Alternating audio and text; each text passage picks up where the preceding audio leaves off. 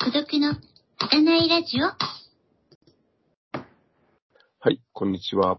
大人のラジオごっこ、2月9日木曜日、550回目の10分有造です。こんにちは、はがないりんたろうです。今回も小言有造さんをゲストに迎えしてお届けします。小言さんよろしくお願いいたします。はいはいはいはいはい。えーっとですね、まあサッカーのワールドカップが終わってですね、まるでサッカーというスポーツがなくなってしまったような世間に驚いている小言雄三です。よろしくお願いします。お願いします。確かに、ね J リーグもシーズンオフだし、え。うんまあなんとなくね、うん。まあいいんだけどね、好きな人は好きだから別にいいんですけどね。あの大騒ぎは何だったんだみたいな気がしないでもないですよね。はい。ああ、そういえばそうそうですね。というかまあ、高校サッカーとかあったでしょうけども、まあそうです、高校サッカーとかあったけどね。そんなに盛り上がりはね、しなかった安。倍も、安倍も一生懸命プレミアリーグを宣伝してそうそうそう、あれも見てますよ、たまに。おおほうほうほうプレミアリーグ。では、えっ、と、今週私が担当で、えー、小ネタと言いつつ、えー、テレビのドラマの話を、はい。していますが、その続きをしてよろしいでしょうか？はい、よろしくお願いします。ちょっともう一つテレビが、ドラマあるんですけど、ちょっとそれは置いていって、置いといて。はい。映画の話をしたいんですけども、あ、どうぞどうぞ。はい。えっと、最近、これ、ちょっと Unext で見たんですが、あのユーナックスと、はい。メタモルフォーゼの縁側という映画を見まして、えそれがすごいよ良かったんで、その話をしたいんです。去年の6月ぐらいに公開された、ええー日本の映画、まあ、縁側ですから、日本の映画ですけども、えっ、と、主演が、あの、芦田愛菜主演で、うん。で、もう一人、宮本信子と、まあ、二人が、ほぼダブル主演みたいな感じで、で、まあ、ストーリー自体は単純なストーリーなんですが、はい宮本信子がたまたま入った本屋で、えーたまたま迷い込んだコミックコーナーで、BL 本を買ってしまって、それを読んで BL にハマってしまうと。ほうほうほうほう、はいはい。で、えー、芦田愛菜はその本屋でバイトしてる高校生の役で BL が大好き。だけど、それはちょっと家族とか周りに隠しいて、そうそう。だけど、その、おばあちゃんに、えー、読み始めた本の3巻あるって聞かれて、絶好探したけども、ありませんでしたって言った時に、えー彼女は思わず、貸しと言ってしまうと。貸し？貸しましょう、貸しましょうかって言おうとしたら、うん。まあ、おばあちゃんは注文できるかしらって言われたんで、そこはちょっと、あの、思いとどまって注文を受けて、で、それをこう渡したりする中で、あの、だんだんと仲良くなって、えーえ二人で BL について語り合うと、うーん。そういうお話なんですが、はい。あの、まずはやっぱり芦田愛菜の演技がすごいっていうか、あのおーうん。まあ、あの、なんだろうな。すごい、普通、割とその、いわゆるスクールカーストうんうん。では、下、下に近い感じのところ、割とクラスでははい。地味な、えー。っていう、なんですけど、やっぱり、そう、普通だけど可愛い。ああ。あと、走る演技がうまい。走る演技。前見てましたね。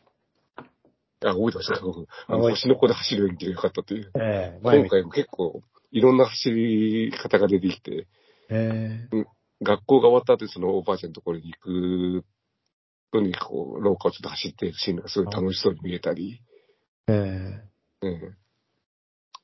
で、まあ、その彼、彼女でも引っ込み思案でそういうね、自分の BL 好きだってことを隠しているけれとも。ども、ども、その、おばあちゃんに、まあ、そそのかされて、えーうん自分で同人誌を書いて、えーそれを一緒に販売するとああ。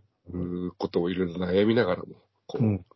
やっていって、こう、一歩踏み出して、まあ、新しい自分になっていくっていうのが、それがメメタモルフォーゼの意味なんだろうなと。それってなんかね、あの、いろんな人が、その BL じゃなくて、いろんなところでこう、思ってるところ、自分がやりたいことだけどなかなかできないとか、自分こんなことやっていいんだろうかと、ね思っている人をみんなに響く映画かなと。ああ、なるほどね。思いましたし、あと、まあ、ね、一方の宮本信子もすごい可愛い、えー、おばあちゃんをやっていて、で、この二人って、あの、10年ぐらい前の阪急電車っていう映画で、あ、ありますね。はいはいはい。うん、あれで、あの、実際におばあちゃんと孫の役を、そうなんですか。宮本信子さん出たの覚えたけど、ああ、ああ、明らかにちょっとオムニバス的なやつですよね。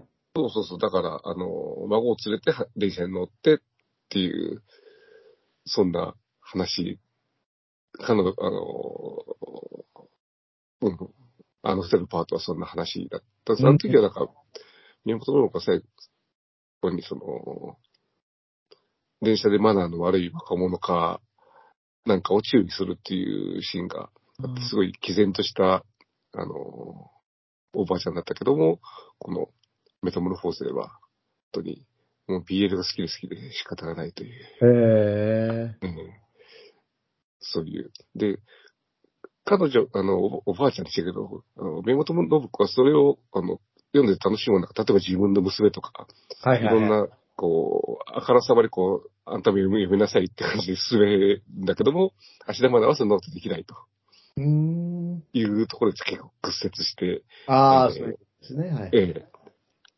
そういうのもありつつも、ええ二人で、すごい、ええ楽しい青春を過ごすという、そういう映画で、結構、泣き笑いしながら見てました。ああ、メタボルフォーゼ。ああ。メタモルフォーズの。ああ、あの、そうですね。はいはいはいはい。そうですね。いやいやいや、今、何年かしたら GYAO でやるからと GYAO もうなくなっちゃうなっていうさ。あ、いや、まあ、多分、ネットフリックスとかでやるとネットフリックスやるかな。もうネットフリックスはとりあえず入っておこうということなので、まあネットフリックスをね。はい。多分、そのうち、あの、配信されると思いますので。まあ、アマゾンプライムに入ろうかなとふと思ったりしてるんだけどね。はい。うん。あと、あとドラマで、はいちょっと前のドラマの、えっ、と、フルーツ宅配便を見まして、はい。ご存知ですか？フルーツ宅配便は。え、え、な、なんですか？フルーツ宅配あ便。、あ、見ました、見ました、見ました。はい。ええ見て、はい。あの放送した時なんか見たり見なかったりしたんです今回まとめて最初から最後まで見て、まあ、あのいい人だった頃の浜田岳が出てきて、はいはいはいはいはい。まあ、あの、全体的には、あの、フルーツ宅配便っていう、あの、デリヘル業業者は、いい役っていうか、ああ、そうですね。そうですね。客が悪いとか、あと、あの、ライバルのあの、田中哲司演じる、あえーあいつのところの、あの、店は悪、悪、悪悪役って感じで、結構、あの、善悪はっきりしたーそうですね。えー話だけども、あのね、あフルーツ高ヘビで働いてる女の子、女性は、シングルマザーが多いっていうところで、あそこの、はいね、貧貧困とか、はいはいはい。あと、あの、薬物中毒で執行猶予あの女性が出てきたりっていうところで、あの、まあね、そういう、いわゆる風俗嬢のた立場というか、その、そこから搾取し,、してる男がいたり、なんか結構やっぱり、あの、男は、男はクズみたいな、そういう、わ。かり、わかりやすい図式のとこ、ね、あの、レイプしたのを録画して、流して、こう、儲けようとするとかね。ああ、なるほどね。うん。で、それを最終的には、あの、松尾鈴木、あの、オーナーが出てきて、えー怖い顔、顔、地元の顔が広いのを生かして、こう、それを実はこら、こらしめるみたいな。ああ、そうですね。ねうんうんから、まあ結構スッキリしながら、いろいろと、でもね、そういう、まあ実態というか、まあね、あの、あれ、2年前、3年前、その、コロナの、コロナの給付金でも、その、生産業はは、除くみたいな、ああ、そうですね。はい事業者に対してね、うんそういう差別をしようとしたりっていう、まあそういうことをいろいろと考えさせられる、けど面白いえ映画じゃないドラマでしたという。はい。はい。そんなこと話して、だから2回ともこんなことを話していて10分終わってしまうといや、いう。いいですか。あの、小ネタ集ですので、これだし、だらだら、あの、なんか、だらだら、あのね、しても。あと、あの、仮面ライダークーがもう1日1話ずつ見ている。あの、大学の後輩の荒川ああ、言ってました森ね。君が、えー脚本を書いたやつが、めちゃくちゃ面白くてびっくりしました、見直して。おー結構普通に、あのー刑事、刑事があ仮面ライダーと協力をして、謎の敵と戦うみたいな、そういう話で。えええーあ、こう、ここ、全、一度見てるはいるんだけども、こんな話だっけっていう、うん。小田切城と、えっ、と、桂山慎吾がバディ的に、えーコンビを組んでやっているって、その話ですね。はい。はい。これです。はいはい。では、まあ、あの、話したいこと話してたんで、私は満足しております。はい、わかりました。はい。では、えーここまでお聞きいただきありがとうございました。ありがとうございました。またねはがない、りんたろうの孤独のラジオ。孤独の儚いラジオ